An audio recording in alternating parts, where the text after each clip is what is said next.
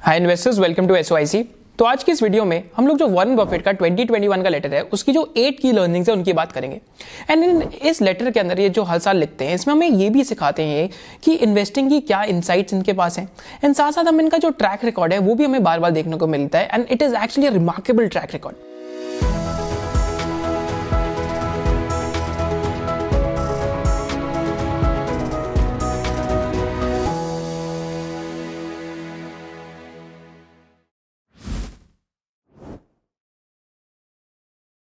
so first key learning जो हमारी इस वीडियो के अंदर है actually first key learning is divide into three part तो पहला क्या पार्ट है? कि अच्छे बिजनेसेस लीजिए basically buy good businesses second key part क्या है? कि पे रिस्पेक्ट टू वैल्यूएशन मतलब जो वैल्यूएशन है बिज़नेस की, उसको थोड़ा सा आपको रिस्पेक्ट करना चाहिए.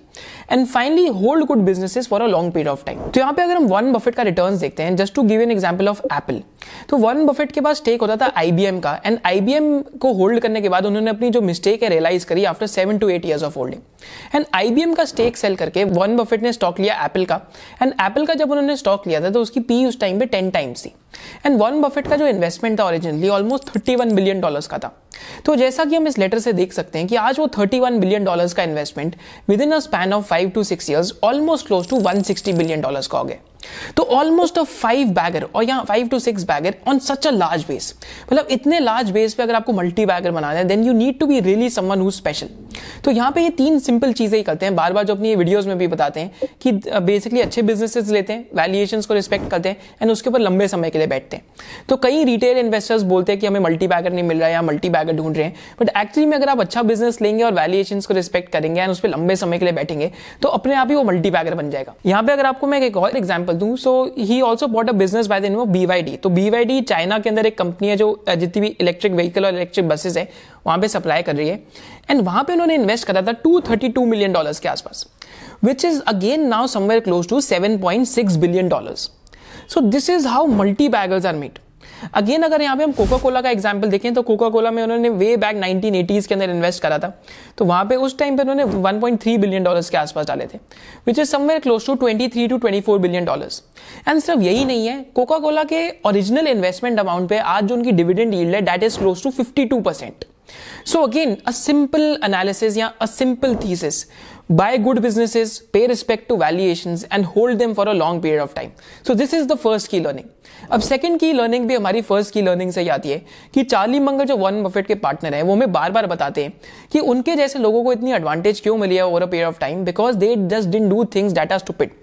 because uh, कई लोग क्या करते हैं कि बेसिकली ब्रिलियंस को चेस करते हुए एट दी एंड जो स्टूपिड चीज़ें वो कर बैठते हैं। एंड ऐसा क्यों होता है? क्योंकि आप अपने सर्कल ऑफ़ कॉम्पिटेंस को रिस्पेक्ट नहीं करते। तो सर्कल ऑफ़ कॉम्पिटेंस को रिस्पेक्ट करना है लंबे समय में अगर आप सर्वाइव करते हैं तो आपका जो रिटर्न का चार्ट है कुछ ऐसा लगेगा। तो यहाँ पे अगर हम बर्कशायर हैथवे की रिटर्न देखते हैं so their return are somewhere close to 20.1 percent C per annum for a very long period of time माने ऑलमोस्ट 1965 से लेकर 2021 तक उनका compounded annual growth rate 20.1 percent का है। And 1 rupee invested with Warren Buffett would have turned into 36 lakh and 41,000 rupees over this period of time.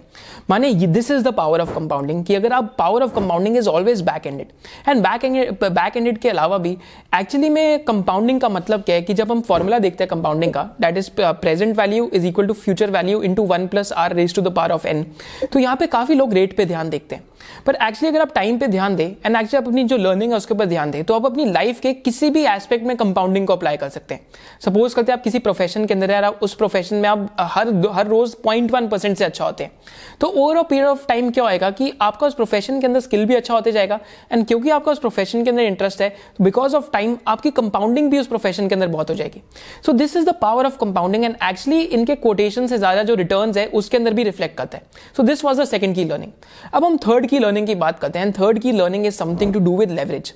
leverage का क्या मतलब है कि leverage comes in variety of forms तो पहला एग्ज़ाम्पल ऑफ़ लेवरेज है कि अगर मैं आज आप कोई बिज़नेस सेटअप करते हैं एंड अगर आप बिज़नेस सेटअप करते हैं and actually you end up employing twenty people तो आपके पास ट्वेंटी पीपल का ह्यूमन लेवरेज है राइट सिमिलरली अगर आज आप फाइनेंशियल लेवरेज लेते हैं सपोज़ करते हैं आपने किसी बिज़नेस में हंड्रेड रुपीज़ का इक्विटी डाला एंड हंड्रेड रुपीज़ का डेट ले लिया तो आज आप टू हंड्रेड रुपीज़ के साथ काम कर सकते हैं। एंड अगर आप टू हंड्रेड रुपीज़ पे ट्वेंटी परसेंट कमाते हैं तो that is almost income of forty rupees तो आपकी इक्विटी पे आप ऑलमोस्ट फोर्टी रुपीज़ कमा रहे हैं then that is return on equity of forty percent तो this is the power of financial leverage which is actually two edge अगर फ़ायदेमंद हुई तो फ़ायदे में, अगर खराब हुई तो खराब है। And third type of advantage is operating leverage कि एक बार अगर आपका जो कॉस्ट बेस है फिक्स हो गया, उसके बाद आपके जो फिक्स कॉस्ट है, बढ़ते नहीं है। एंड जो भी आपकी इनकम आती है that straight away flows down into basically operational profits so similarly यहाँ पे जो हम लेवरेज की बात कर रहे हैं, जो वन बफेट का की सोर्स ऑफ़ एडवांटेज है दैट इज़ फ्लोट माने इंश्योरेंस के अंदर क्या होता है कि जो आपके क्लेम्स होते हैं तो जस्ट एज एन एग्जांपल अगर हम फ्लोट की डेफिनेशन देखें the amount of money on hand at any given moment that an insurer has collected in insurance premiums but has not paid out in claims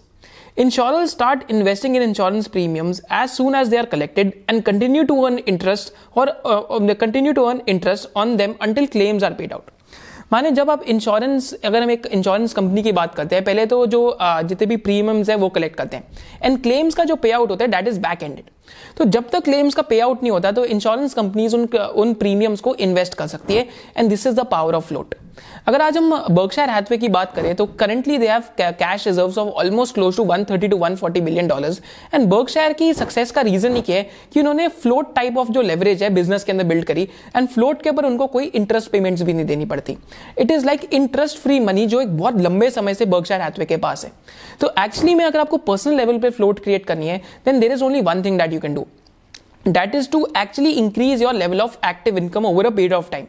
अगर आपकी active income over a period of time बढ़ सकती है so only those people win in the markets over a very long period of time who can actually stay in the markets तो वो लोग जो markets के अंदर सर्वाइव ही कर जाए। सपोज़ करते हैं, अगर आज कोई मार्केट में तीस साल के लिए सर्वाइव कर जाते हैं ट्वेंटी फाइव ईयर्स के लिए सर्वाइव कर जाते हैं at the end of the day वो बंदा ऑलमोस्ट काफ़ी केसेस में आप देखेंगे वेल्दी होते ही हैं, या वो लोग काफ़ी ज़्यादा रिच होते ही हैं। क्योंकि वो, जो एक लेवरेज का फॉर्म है बेसिकली आप अपनी इनकम को एज अ फ्लोट यूज़ कर रहे हो then that is one of the most powerful sources and ये काफ़ी कम लोग कर पाते कि आपको लंबे समय के लिए सर्वाइव करना है एंड इस टाइप का जो आपको लेवरेज है, अपने इन्वेस्टिंग के अंदर यूज़ करना है। So this was a third की लर्निंग तो अब हम फोर्थ की लर्निंग की तरफ़ आते हैं। फोर्थ की learning is is the difference between a stock picker and a business picker and यहाँ पे हम लोगों के बीच में डिफरेंस भी आ सकते हैं। तो यहाँ पे देखते हैं कि इन्होंने जो लेटर के अंदर क्या लिखा था। तो लेटर में इन्होंने ये लिखा था कि whatever our form of ownership our goal is to have meaningful investments in business with board durable competitive advantages and a first class CEO please note particularly that we own stocks based upon our expectation about the long term business performance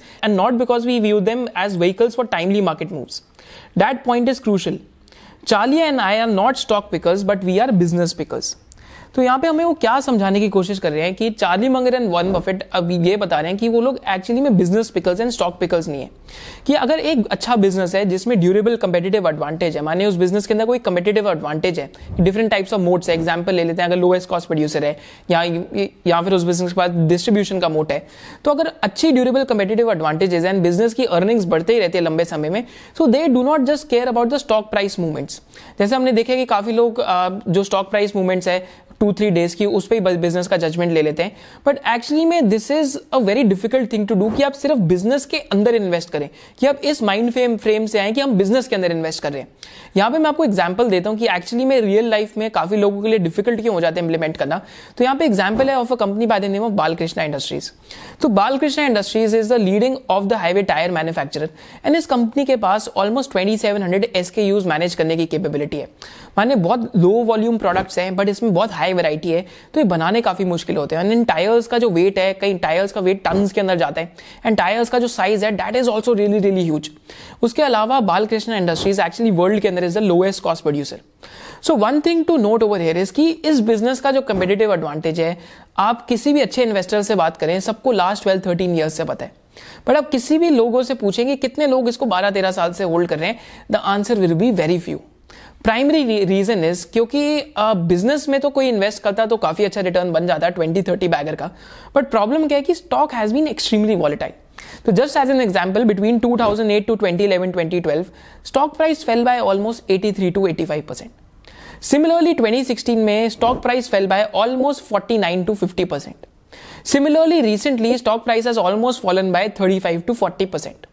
so this is the difference actually अगर आप business आप ये सोच के हैं कि हम business में इन्वेस्ट कर रहे हैं तो शायद से you'll be happy that the stock price is falling and long term competitive advantages are intact so you can actually increase your allocation but जो लोग स्टॉक प्राइस को देख के अपना जजमेंट ले रहे हैं at the end of the day अगर कोई थीसिस एंटी थीसिस नहीं है उसके अंदर so then again that leads to different types of action अब हम ये नहीं कह रहे कि दैट इज़ राइट और that is wrong but this is just a perspective कि ऐसा भी मार्केट्स के अंदर होता है. एंड एक्चुअली में अगर हम एक, जो बहुत अच्छा म्यूचुअल फंड है पीपीएफएस की बात करें सो PPFS has been actually holding the stock for almost last five years जब से उनका इंसेप्शन हुआ है. So that just shows us that that type of mutual fund is actually an investor in the stream of income that the business is generating and they are not too much concern about the stock price because business long term में वहीं जाएगा जहाँ पे business की competitive advantage है। So this was a fourth की learning अब हम बात करते हैं फिफ्थ की लर्निंग की। फिफ्थ की learning is also link to the fourth की लर्निंग एंड फिफ्थ की लर्निंग का मतलब क्या है कि अगेन लेटर के अंदर वन बफेट मेंशन करते हैं that is a difference between owning an operational business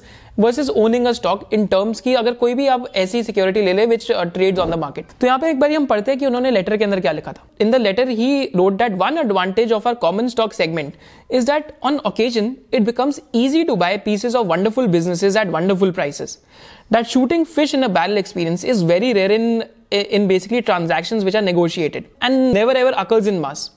It is also far easier to exit from a mistake when it has been made in a marketable arena. So so, यहाँ पे क्या example दे रहे हैं now the difference arises between actually owning an operational business क्योंकि वो actually Berkshire Hathaway में operational businesses भी ओन करते हैं and secondly the difference between owning a marketable security suppose करते हैं आपने इन्फोसिस का स्टॉक ले लिया वर्सेज एक्चुअली आप अपना खुद का बिज़नेस ऑपरेट कर रहे हैं तो यहाँ पे क्या डिफरेंस आ जाता है? सपोज़ करते हैं आपके खुद के बिज़नेस के अंदर कुछ ऑप्सलेंस ऑफ़ टेक्नोलॉजी हो जाते हैं। या आपके खुद के बिज़नेस के अंदर बिज़नेस अच्छा नहीं कर रहा। तो एक्चुअली में बिज़नेस को शटर डाउन करना is one of the most painful choices मेरा स्टॉक के अंदर क्या होता है कि स्टॉक के अंदर अगर आप आ, किसी और का बिज़नेस ओन करते हैं इवन दो आप उसको बिज़नेस समझ के खरीद रहे हैं बट आपको वहाँ पे दिख रहा है कि क्लियरली कोई प्रॉब्लम हो रही है तो आप इजिली स्टॉक को सेल कर सकते हैं। So this is one of the key differences between owning a business and a listed public market business तो यहाँ पे एक की डिफरेंस रहता है। कोई भी अगर आप में से बिज़नेस मैन है तो आपको पता है कि बिज़नेस को बंद करना कितना मुश्किल होता है। वेर स्टॉक सेल करना इज़ ईजी तो यहाँ पे वन बफेट की नाइनटीन की केस स्टडी है। So there is a company by the Dexter shoes जो ये ओन करते थे। एंड डेक्स्टर शूज़ का बिज़नेस का था कि जो यूएस के अंदर शूज़ की मैन्युफैक्चरिंग करती थी Dexter shoes but over a period of time क्या हुआ डेक्स्टर शूज़ के साथ? That the low cost Chinese exports actually यहाँ जो यूएस के अंदर इम्पोर्ट्स हो रहा था लो कॉस्ट चाइनीज़ शूज़ का that actually just destroyed the business and he bought the business in terms of a stock swap माने बर्गशायर हैथवे का जो स्टॉक है, उन्होंने स्वॉप करा था। And it costed him more than seven to eight billion dollars so again problem was कि Dexter shoes को बंद करना मुश्किल है, क्योंकि ऑलरेडी एक ऑपरेशनल बिज़नेस आपने ओन कर रखा है and it's not and it's not a marketable security whereas इन्होंने 2018 2019 के अंदर काफ़ी सारे एयरलाइंस के स्टॉक लिए थे, जिन्होंने 2020 जब पैंडेमिक हुआ, उसके अंदर सेल आउट कर दिए। तो सिमिलरली यहाँ पे अगेन क्या एक चीज़ थी कि अगर आपको पता है कि आप रॉन्ग जा रहे हैं अपनी थीसिस में तो आप इजिली एज अ स्टॉक उसको सेल आउट कर सकते हैं। So this is one of the pros of actually investing in stock markets तो मैं भी यही बात करता हूँ कि जितने भी बिजनेसमैन हैं तो अगर आप अपना बिज़नेस चला रहे हैं, आपका बिज़नेस अच्छा चल रहा है तो actually to diversify risk from one stream of income you should invest in different businesses अगर आप एक आईटी बिज़नेस के अंदर इन्वेस्ट कर रहे हैं तो आपका stream of income is dependent on the fortunes of the IT sector अगर आप केमिकल सेक्टर में इन्वेस्ट करें then your streams of fortune your streams of income is dependent on the chemical sector अगर आपका खुद का बिज़नेस किराने का है तो आपका stream of income is just dependent on the kirana So this is why it is important to diversify streams of income by partnering with such entrepreneurs. Next key learning is basically the highest form that civilization can reach is a seamless web of deserved trust. Not much procedure, just totally reliable people correctly trusting one another. Now the sixth key learning का name क्या है seamless web of deserved trust. What this means is कि जो आपकी reputation या आपका जो trust है ऑर्गेनाइजेशन के अंदर एक्चुअली लोगों को सारे अपना जो रोल है खुद को ही पता है तो जस्ट एज एन एग्ज़ाम्पल यहाँ पे तो Berkshire Hathaway is actually a buyer of choice for a lot of family owned businesses माने आज जो वन बफेट या बर्कशायर हैथवे को अपॉर्चुनिटीज़ आती है, वो हम जैसे लोगों को नहीं आ सकती। इसका सिंपल रीजन क्या है कि Berkshire Hathaway has been collecting these businesses for a long period of time तो what Berkshire Hathaway offers over a private equity fund और a venture capital fund is कि प्राइवेट इक्विटी फंड या venture capital fund एक family owned business को लेके, उसके, उसमें cost cutting करके आगे उसको बेच देगा। या तो कहीं कहीं वेंचर कैपिटल फंड्स क्या करते हैं कि फैमिली ओन्ड बिज़नेस को लेके अगर उसको अगर सस्ते पे ले रहे हैं तो कई बार उसको क्लोज भी कर देते हैं लिक्विडेट भी कर देते हैं। तो एक्चुअली में जो फैमिली ओनर्स हैं they do not feel good about selling their businesses to a private equity और अ वेंचर कैपिटल क्योंकि बिज़नेस के साथ अटैचमेंट होती है at the end of the day but Berkshire Hathaway is actually become a home for such businesses तो यहाँ पे उन्होंने लेटर में एक बिज़नेस का एग्ज़ाम्पल दिया था कि बेसिकली कैसे उन्होंने उस बिज़नेस को खरीदा। एंड आगे फिर उन्होंने लेटर में बताया कि उस बिज़नेस का जो कॉपोरेट हेडक्वार्टर है, वहाँ पे बर्कशायर हैथवे के जितने भी सीईओज है, उनकी वहाँ पे हमने मीटिंग कराई। एंड एक्चुअली जहाँ पे कॉपोरेट हेडक्वार्टर था वहाँ पे एक रेल रोड कंपनी थी by the name of B तो रेल रोड कंपनीज़ क्या होती हैं? बेसिकली जो रेलवे कंपनीज़ वहाँ पे ट्रांसपोर्टेशन के लिए यूज़ होती है यूएस के अंदर. तो वहाँ पे मतलब पूरा pan pan country railroads बनी हुई है गुड्स को ट्रांसपोर्ट करने के लिए. एंड आज वहाँ पे एक बहुत कॉन्सेंट्रेटेड मार्केट है रेल रोड्स की सिर्फ़ थ्री फोर कंपनीज़ की. तो जब टू थाउज़ेंड एट नाइन में जब मार्केट क्रैश हुई तो एक कंपनी थी by B N S F and and B N S F का जब रिज़ल्ट अनाउंस हुआ तो, तो रिज़ल्ट उतने अच्छे नहीं थे. And actually the stock tanked क्योंकि वन बफेट उस टाइम पे वहाँ पे जो जो कॉपोरेट हेडक्वार्टर्स में थे, अपनी जो कंपनी उन्होंने ली थी तो वहाँ पे उसके सीईओ से भी मिले वो बीएनएसएफ के। एंड एक्चुअली में he offered to buy out the entire company and within ten to eleven days he was able to buy the entire company and that industry has been extremely profitable and ये letter में ये भी बताते हैं कि शायद से आज ये इंडस्ट्री आज से एक सेंचुरी बाद भी एग्जिस्ट करेगी एंड और भी ज़्यादा प्रॉफिट चकआउट कर रहेगी तो यहाँ पे seamless web of deserved trust आ जाता है कि ऑलरेडी रूम में जाने से पहले ही उनकी रेपुटेशन इज़ सोल्ड आउट कि बेसिकली बर्कशायर हैथवे जो ऐसे बिजनेसेस है, उनको अपने पास अच्छे से कलेक्ट करके रखती है। तो आप भी अपनी लाइफ के अंदर या फिर आप भी अगर कोई बिज़नेस या वेंचर के अंदर है, आपका भी कल्चरल एस्पेक्ट है बिज़नेस में तो if every one trust what basically अगर हर कोई एक अच्छे से काम कर रहा है और बहुत ज़्यादा ट्रस्ट क्रिएट हो जाता है then that leads to seamless web of deserved trust even when you are looking at managements always look for managements which are uh, which are trustworthy for the shareholders. Because they are in a seamless web of deserved trust. माने business अच्छा कर रहा है जो management है business अच्छा कर रहा है तो शेयर होल्डर्स को इक्वली पे आउट भी दे रहा है। Then shareholders are also basically giving a higher valuation तो seamless seamless web of deserved trust की वजह से ये एक वर्चुअल साइकिल स्टार्ट हो जाती है। So this is a six key learning seventh key learning is when one teachers to learn तो वन बफेट अपने लेटर के अंदर बताते हैं बेसिकली कि पहले वो स्कूल के बच्चों को भी पढ़ाते थे एंड देन जो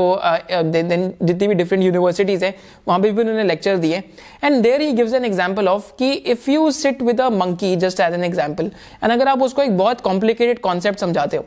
तो एक्चुअली में monkey might end up becoming confused but when you walk away from the conversation you end up becoming wiser